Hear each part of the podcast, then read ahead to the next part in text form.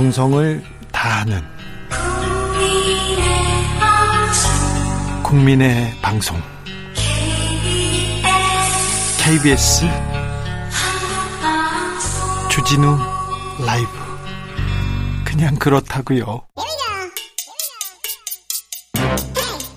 뉴스를 향한 진지한 고민 기자들의 수다. 라이브 기자실을 찾은 오늘의 기자는 한결의 오연서 기자입니다. 안녕하세요. 안녕하세요. 네. 자, 오늘 준비한 네. 이야기로 가보겠습니다. 네, 오늘 준비한 이야기는요. 내일이면 윤석열 대통령이 취임한 지 벌써 한 달이 됩니다. 한 달이 됐습니다. 네, 한 달 행보에 대한 여러 평가가 나오고 있는데 저도 한번 명과 암 이렇게 둘로 나눠서 정리를 해보려고 합니다. 아, 그래요. 좋습니다. 네. 그러면 명과 암 어디부터 네. 갈까요? 어두운 거 먼저 얘기하도록. 하겠습니다. 네. 네, 암에 해당하는 부분은 지금 최근에도 논란이 많이 되고 있는 검찰에 편중된 인사 문제인데요. 윤석열 대통령이 발표한 주요 인사 내용을 보면 검찰 출신이 많다는 게 특징이잖아요. 그런데 네. 검사들 이렇게 계속 임명하잖아요. 기용하잖아요. 네. 기자들 사이에서는 뭐라고 합니까? 검찰 공화국 이런 얘기가 사실 윤석열 대통령 후보 시절부터도 많이 네, 나왔던 문제인데 네. 실제로 네. 그렇게 되는 거 아니냐. 네. 실제 이 사람들이 전문성을 인정받은 사람인지에 대해서도 좀 갸우뚱하는 반응들이 많이 나오고 있습니다. 기자들 사이에서 많기도 많아요. 네, 많습니다. 이 방금 전에도 뭐 얘기가 나왔었던 이복현 부장검사 출신을 금감원장 자리에 앉힌 것도 네. 최근에 가장 큰 논란이 됐었죠. 왜냐하면 대표적인 윤석열 라인으로 꼽히는 검찰 출신이기 때문에 네. 뭐잘 아시다시피 한동훈 법무부 장관이나 주진우 법률비서관 이런 사람들도 대표적인 윤석열 라인으로 꼽혔었는데 요직에 앉았고요. 뭐 국가정보원 기획조정실장, 국무총리 비서실장 이런 자리에도 요새 좀 새로 많이 나오는 단어입니다. 윤핵검, 윤석열 핵심 검찰 인사들이 많이 자리를 차지했습니다. 있습니다. 네. 기자들이 또 기자들도 걱정하고 당내에서도 걱정합니까? 당에서도 걱정을 많이 하고 있습니다. 실제로 권성동 원내대표는 공개적인 자리에서도 이런 그러니까 라디오 인터뷰에 나와서 이런 인사 너무 이제 편중된 것 같다라는 의사를 밝히기도 했는데요. 권성동 의원도 검사 출신이에요. 그렇죠. 네. 그리고 대표적인 어쨌든 친윤계 의원으로도 그렇죠. 계속 꼽혀왔는데 네. 그래서 어제 권성동 원내대표가 윤 대통령한테 직접 전화를 해서 이런 우려를 또 전달을 했고 윤 대통령이 실제로 더 이상은 검사를 기용하지 않겠다라는 얘기를 했다고 해요. 오늘 아침 출근길엔 또 너. 다른 얘기를 했죠. 네, 검찰 출신 필요하면 또 기용하겠다라고 해서 네. 앞으로 인선도 그냥 my way가 되는 거 아니냐 이런 얘기가 기자들 사이에서 많이 나왔습니다.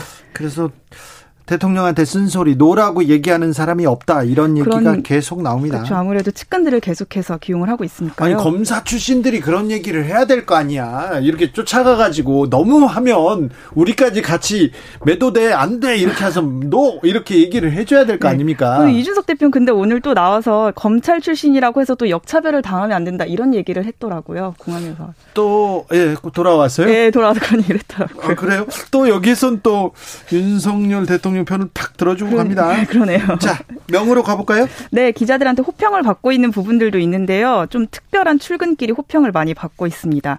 윤 대통령이 아침 출근 한 9시 좀 안 돼서 하는데 이때 지하 주차장에 딱 들어오자마자 출입 기자 50명이 대기하고 있는 press line 앞에서 매일 하죠. doorstepping이라는 거를 합니다. 네. 그러니까 대통령 잠깐 멈추 세운, 멈춰 세운 다음에 주요 현안에 대해서 짧게 묻고 답하는 약식 회견을 말하는데요. 이거 미국식이라고 네. 자기도 대통령 되면 이렇게 하겠다고 하고 지금 지키고 있습니다. 네, 대통령 공보실에서 좀 많이 준비를 한 부분이라고 이분 합니다. 미국식 되게 좋아해요. 네, 미국과 일본에서도 많이 한다고 네, 하면서 미국 얘기 많이 합니다. 아, 네. 평소에 아, 영어도 네. 많이 씁니다. 영어도 아. 많이 쓰는데 네. 쓰는 잘, 단어가 네. 단어가 좀 몇 개 안 됩니다. 그런데 아무튼 미국식이래요. 네.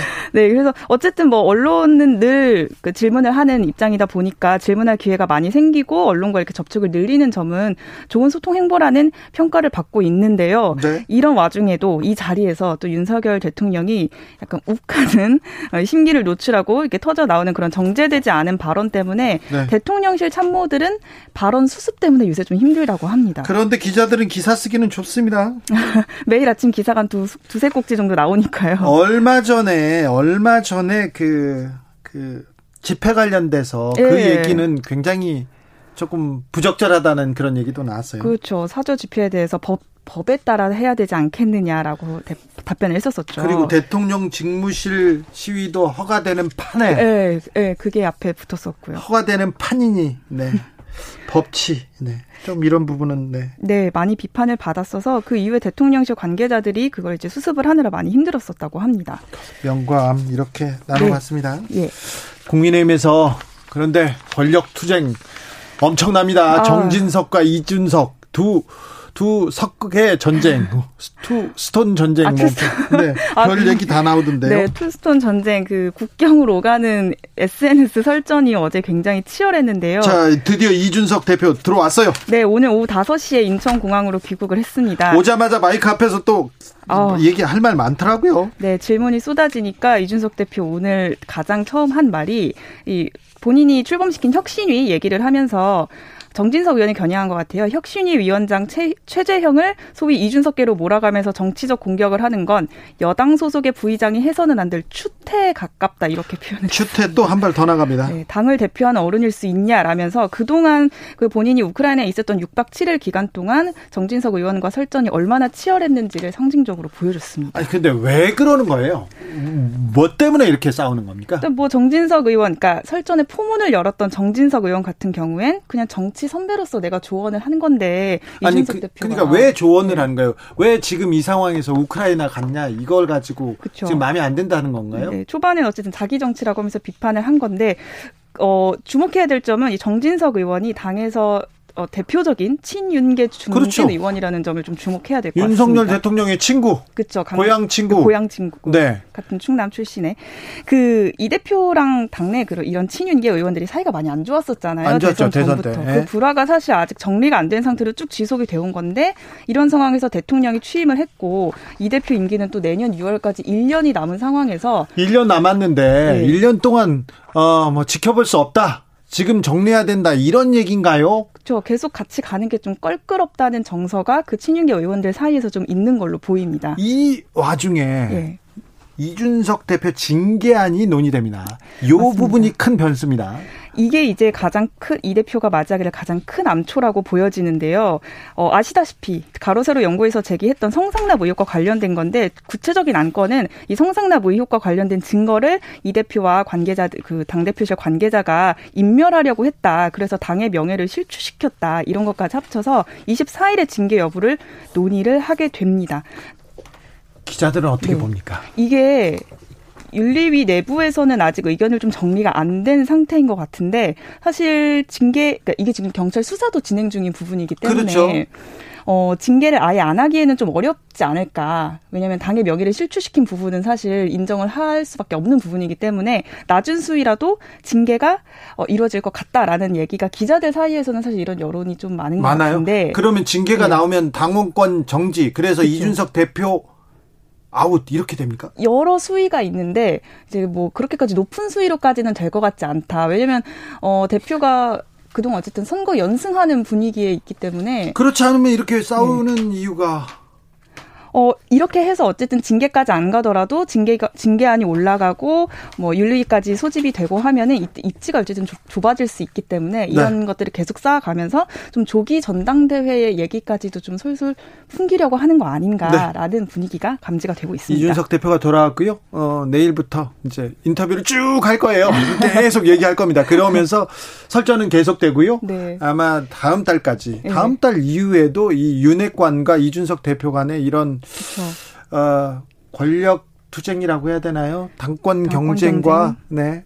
이런 건 계속 될 겁니다. 네. 갈등이 네. 계속 될 것 같습니다. 네. 민생과 경제, 뭐 국민 네, 뒷전일 것 같습니다. 네. 당분간. 그렇습니다. 장관 후보자들 논란이 계속됩니다. 계속됩니다. 네. 이거 근데 어찌 되나요? 아, 대표적인 게 이제 김, 그, 박순애 교육부 장관 후보자랑 김승희 보건복지부 장관 후보자인데요. 근데 많기도 많아요. 많아요. 많은데 네. 국민의힘 내부에서는 뭐라고 합니까? 가장 좀 문제적으로 보고 있는 게 교육부 장관 후보자인 박순애 후보자 음주운전 이력이 굉장히 문제가 됐잖아요. 네. 근데 교육부 수장이 오른 사람이 음주운전 이력이 있는 게 말이 되냐. 이건 당내에서도 나옵니까? 그렇죠. 음주운전 같은 경우에는 뭐 특히 옹호가 안 된다. 왜냐하면 이재명 의원에 대해서 음주운전으로 그렇게 공격을 했는데 우리가 이걸 개인으로 뭉개는 거는 국민이 납득하기 어렵다라는 얘기를 들었었고요. 이제 제가 네. 여러 이제 뭐 의원이나 당직자들 얘기를 들어보면 당에선 또 이런 얘기도 나오더라고요. 아니 음주운전은 사실 굉장히 기초적으로 검증할 수 있는 부분인데 인사 검증이 안 됐어요. 네, 검증을 또 이렇게 실패를 하냐. 심지어 한번 낙마된 자리인데 네. 이런 거에 대해서 유감스럽게 생각한다는 얘기도 전 들었고요. 네. 또 어, 국민 눈높이 차원에서 어, 박순애 후보자 같은 경우는 제고할 필요도 있다. 그러니까 둘 다 날리긴 좀 어려우니 한 명이라도. 아니, 근데 김승희 후보자는 네. 또 의혹은 또 산이에요. 이분은 뭐 부동산 너무 많아요. 예, 투기 네. 의혹이 너무 많고요. 네. 이거 재테크라고 보기 볼 수도 없는데 네. 이 부분보다 그래도 박순애 후보자가 더 걱정이라고 생각합니다. 왜냐하면 음주운전은 너무 국민 여론에 좀 치명적인 부분이다 보니까 여기에 더 예, 의원들은 조금 더 우려를 갖고 있는 것 같습니다. 아니 박 김승희 후보자 이거 만만치 않은데. 그렇죠. 자, 어, 박순애 후보자, 김승희 후보자의 운명은 어떻게 되는지 여기까지 하겠습니다. 기자들의 네. 수다 한결의 오연서 기자였습니다. 감사합니다. 감사합니다. 교통정보센터 다녀오겠습니다. 오수미 씨.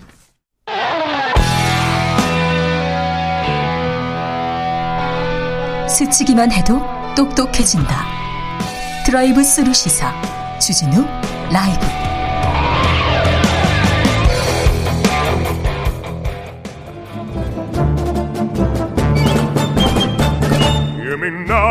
여기도 뉴스 저기도 뉴스 빡빡한 시사 뉴스 속에서 가슴이 답답할 때 뇌에 휴식을 드리는 시간입니다.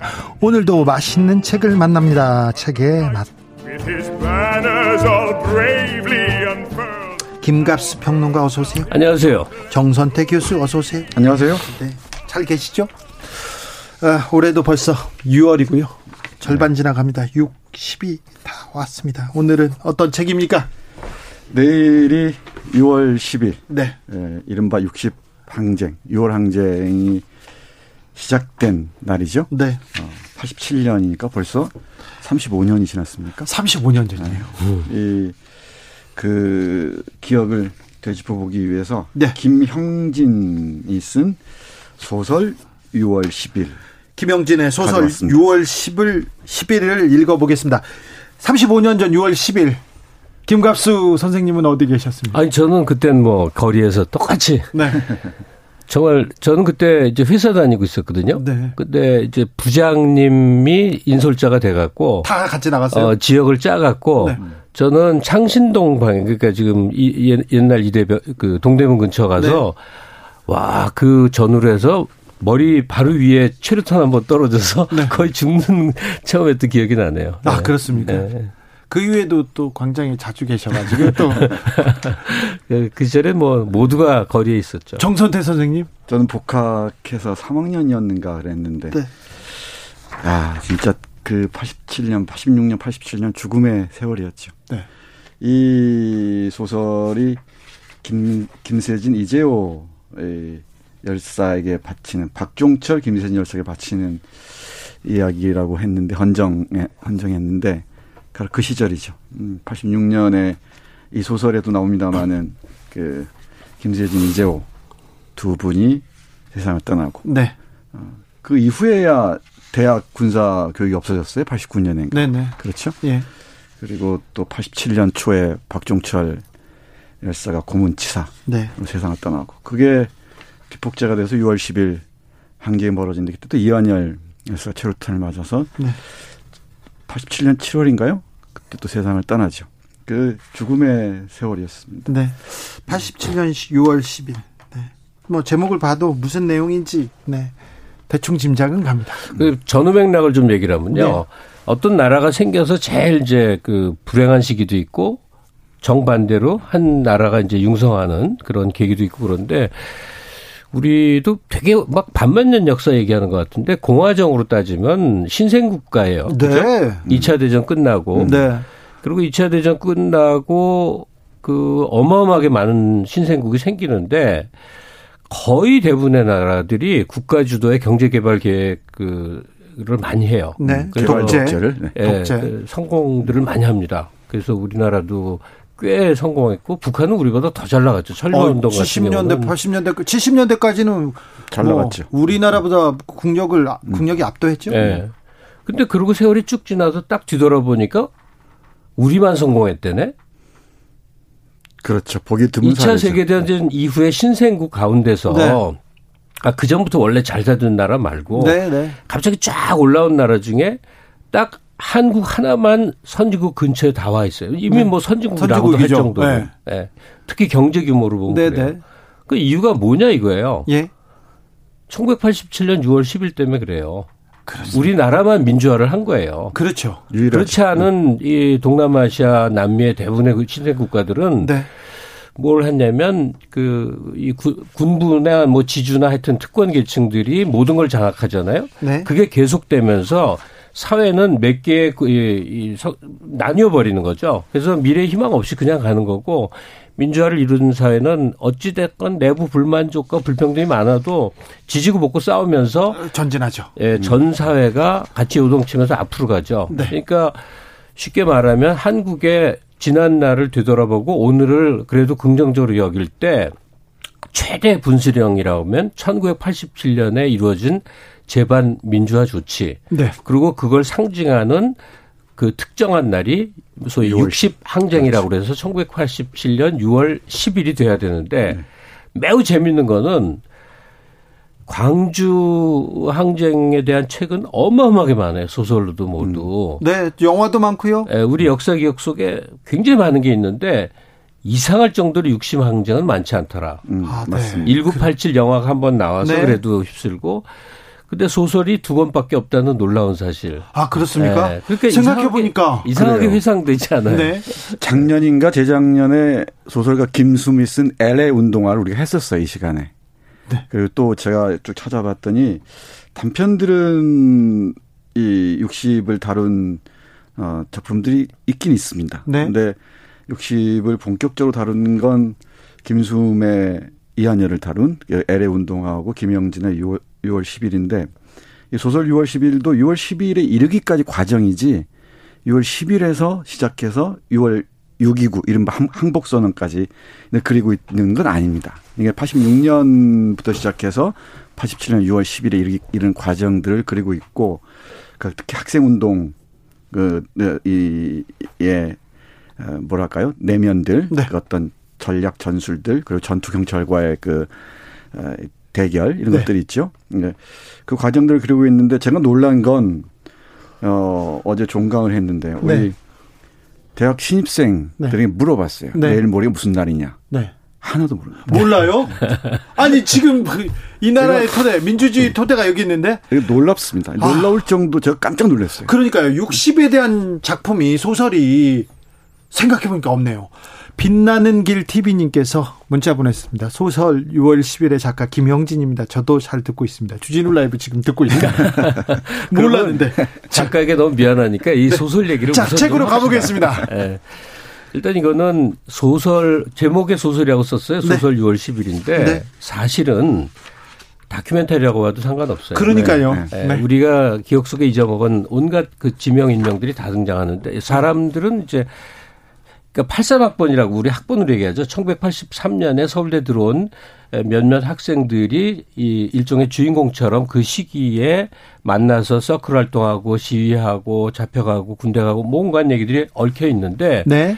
지금은 다들 잊어버렸을 그 장소들이 나와서 굉장히 일단 정겨운데 뭐 덕수제가도 나오고 가오리 예, 우산 속이라고 그 네. 신촌 로타리에 있는 디스코텍 같은 것도 나오고 하여튼 근데 추체험이라는 기능이 문학 작품에서는 제일 중요해요. 네. 그러니까 1980년대를 학생의 시선으로 살아보게끔 그 시절을 아주 이 세밀하고 꼼꼼하게 다큐식으로 묘사해놓은 소설이라고 볼 수 있죠. 네. 아마 드라마로 바꿔도 금방 그 이 드라마 그, 할수 그, 있어요. 그냥 드라마 같아요. 네, 이거 보면 네. 네. 이 콘티가 거의 짜진 것 같은 인상을 받습니다. 네. 저는 제가 바라는 건 그런 거죠. 이 어, 80년대 민주화 세대가 뭐 잘못도 있고 뭔가 오류도 있고 그래 뭐 그건 있죠. 근데 지금까지 유지되고 있는 게 87 체제 아닙니까? 대통령 직선제를 통해서 헌법도 어, 바꿨고요. 헌법도 바꾸고요. 근데 최소한 우리가 누리고 있는 이 민주주의의 그 자유 그리고 어떤 우리 인권 이거 관련해서는 어 80년대 광주뿐만 아니고 87년 그리고 90년 초반까지 그 애쓰고 수고한 사람들, 네. 전신적이었던 사람들에 대한 기본적인 예의를 갖춰야 될 것 같아요. 네. 아 대단합니다. 네. 저희들은 그걸, 그걸 모르고서는 네. 세계사에서 우리의 위상을 얘기할 수가 없죠. 아니 그때 대학생들은 대학생이 귀했지 않습니까? 음. 대학생들인데 대학 가서 그냥 졸업만 하면 좋은 직장, 편안한 편안한 노후가 보장됐을 수도 있었어요. 그런데 네. 그걸 놓고 민주화를 위해서 헌신하지 않습니까? 이게 데모를 하고 민주화 운동을 하면 감옥에 가요. 그리고 인생이 어떻게 엇나갈지도 모르는데 자기를 던졌지 않습니까? 그렇죠. 그때 그러니까 그때 당시 이제 대학생 그리고 네. 이제 4년제 대학생 그리고 굉장히 말하기 좀 뭐하지만 이른바 그 공부 잘하는 애들이 가는 대학생들이 대부분 이제 심리적 부채 의식들이 있었어요. 네. 우리는 나 개인의 이제 명예나 성공을 위해서 살면 안 된다라는 부채 의식들이 거의 대부분 있었다고 보여져요. 저도 그 시절에 대학생에 있었기 때문에 네. 사회 분위기가 그랬는데 특히나 이제 열정적으로 학생 운동에 참여했던 사람들은 거의 이 1, 2, 3, 4학년의 그 구조가 있었어요. 1학년 때 스터디하고 2학년 때 가투하고 3학년 때 결핵 걸리고 4학년 때 징역 가는 거예요. 너무 좀 슬프잖아요. 결핵은 다 걸렸던 것 같아요. 결핵을요? 하여튼 그 순서대로 그렇게 해서 고학년 때 징역 안 살면 굉장히 이제 미안해지는 그런 분위기가 있었죠. 네. 그러니까 현장 들어가는 게 어, 4학년 겨울방학 때 대학에 들어가서 뭐 공활이라고도 하고 공장 들어가고 네. 뭐 이렇게들 했는데 하여튼 그 당시에 이제 사회 분위기였다고 보시면 될 거예요. 책으로 들어가 보겠습니다. 자, 문장을 볼까요? 네, 문장을 좀 보겠습니다. 군데군데 우리가 기억해야 할 문장도 많은데 다시 또 한마디 더 하고 이 문장을 보자면은 우리가 일본 젊은이들이 일본 역사를 제대로 안 배운다고 얘기를 하잖아요. 예. 제가 절감하는 건 우리의 젊은이 젊은이들도 이 못지않게 한국 현대사에 대한 그 이해가 정말 그 상상하기 싫을 정도로 낮은 것 같습니다. 아, 걱정이네요, 그거는. 이거 보통 걱정이 아니에요. 네. 그래서 이 이런 책들 뭐 전문 소설가가 쓴 건 아니죠. 음. 음 아, 우리 앞에서 얘기한 대로 다큐처럼 보이는데 자신의 경험을 그대로 이 드러내 주는 것 같아요. 예. 오사공호님도 내 나라의 역사를 이렇게 모른 채 시간을 음. 흘려 보내도 되는 것인지 다시 한번 고찰해 봅시다. 네. 이렇게 얘기합니다. 제가 우리 시청자에게 부담 좀 주고 싶지 않아서 예, 독자로서 제가 얘기를 하자면요. 우리 그 근대사를 다룬 그 좋은 작품들이 되게 어깨에 힘이 너무 들어가서 읽을 때 너무 장엄한 그런 느낌이 들 때가 많거든요. 네. 그렇죠. 근데 이 김영진 작가의 미덕은 굉장히 담담하게 쓰여져 있어요. 음. 그런 식의 막 시대에 대한 그 뭐 고통, 아픔, 뭐 부, 분노 이런 것들이 아니라 그냥 대학 생활 친구들 모여서 이것저것 활동하듯이 아주 그 잔잔한 문투로 쓰여져 있습니다. 음. 여기 6월 10일과 관련된 네, 문장 마지막 문장 마지막 부분에 있는데요. 잠깐 보겠습니다. 네. 이 주인공 격인 이정훈이 이 세상을 스스로 목숨을 끊습니다. 분신 자살이 그때 거의 네. 아, 우리를 괴롭혔었죠. 네, 네. 그 부분 보겠습니다. 이정훈의 죽음 이후 학생 운동 세력들은 더 이상 거리 시위 전술, 택, 이 택틱스라 그랬죠. 네, 전술을 택. 짜지 않는다. 학생들의 억울한 죽음과 자기 희생의 모습을 목격한 시민들이 스스로 떨쳐 일어섰다. 그리고 그들이 발붙여 사는 생활 터전에서 동료들과 시위 전술 택을 자연스럽게 형성하여 전두환 군부, 독재 정권과 싸웠기 때문이다. 87년 6월 10일 이날은 시민들 스스로 택을 짜고 처음으로 싸운 날이었다. 대통령을 직접 뽑는 직선제 개헌을 수행하지 않겠다는 전두환 정권의 발표에 분노한 시민들이 명동 일대에 모였다. 87년 6월 항쟁이 시작되었다. 넥타이를 맨 직장인들까지 힘을 다해 합해 시위를 벌였다. 장사를 포기하고 남대문 시장 상인들이 보도블록을 깨서 돌멩이를 학생들에게 전달해주고 있다. 그토록 시위가 벌어지지 않던 강남 지역 고속터미널 앞에서도 시민들이 반정부 구호를 학생들과 함께 외치고 있었다. 시민들의 자발적 시위 참여와 참여에 전투경찰, 사복 체포조들은 속수무책으로 거리에서 무장해제를 당하고 있다. 이게 그 87년 학생운동에서 시작된 시민혁명으로까지 이어진 그 6월 항쟁의 핵심이라고 네. 얘기할 수 있을 것 같습니다. 진짜 위대한 국민들인 것 같습니다. 위대한 그렇죠. 어, 평상시 우리는 엄청나게 갈등과 분열이 많거든요. 네. 근데 중요한 변곡점에는 한 덩어리가 되는 속성이 있었던 것 같은데 음. 그 가장 컸던 게 바로 예, 87년들 네. 이때는 학생 운동이라고 할 수가 없죠. 시민들이 다 참여했던 그리고 그 결과물은 뭐 이제 민주당 정도 수준의 자유주의자들, 자유주의 정치 세력의 집권으로 이어지는 과정이었다고 이제 이렇게 얘기를 해요. 그리고 2000년대 지금은 또 시대적 과제가 바뀐 것 같아요. 예, 80년대 학생들이 주장했던 민중 해방이라는 거의 나중에 인민민주주의까지 나갔던 아주 극렬한 이제 원래가 그렇거든요. 가면 끝, 끝까지 가니까 그게 한국 사회 성장과 더불어 지금은 가령 거대한 자산 양극화 같은 걸 어떻게 하면 크게 해결해 보느냐 이제 이런 건데 어 한국이 그래도 성공한 나라로 불릴 수 있는 것들은 바로 이런 그 중요한 변곡점에 우리가 단결했다 하는 것 그리고 그 시절에 80년대 활동했던 청년들이 기본적으로 가졌던 정신이 이제 공적 마인드예요. 그러니까 그렇죠. 예, 공동체라는 것이 네. 나의 활동에 기초를 이룬다라는 그것이 2000년대 한 20여 년을 지배해서 네. 현재 한국에 도달한 것 같은데 이제 그들에 의한 이제 사회 의 전반적인 통솔이 이제 거의 붕괴돼가는 시점이어서 지금은 한국 사회는 지금 청년들 이렇게 의견이나 발언하는 거 보면 전혀 달라졌거든요. 많이 그러니까 다른 국면으로 가고 있는 거죠. 저는 이번 대선이 끝나고 그 세대들의 지금 그 세대들을 바라보는 역사적 평가를 한번 그 586이나 그 정치인들 그리고 그 주변 세대들이 모여서 음. 같이 토론해 보는 건 어떤가 그런 생각도 좀 해봤는데. 아니, 근데 586 활성화되긴 해야죠. 네, 586 정치인들 비난이 할 수 있는 거지만 그거는 아주 웃기는 얘기인 게 지금 586이라고 징치, 지칭되는 사람은 어느, 어느 정당이 집권을 했건 한나라당이건 민주당이건 다 주력 주축 세력들이었어요. 네. 그래서 지난 20년 동안 지금의 한국을 만든 거예요.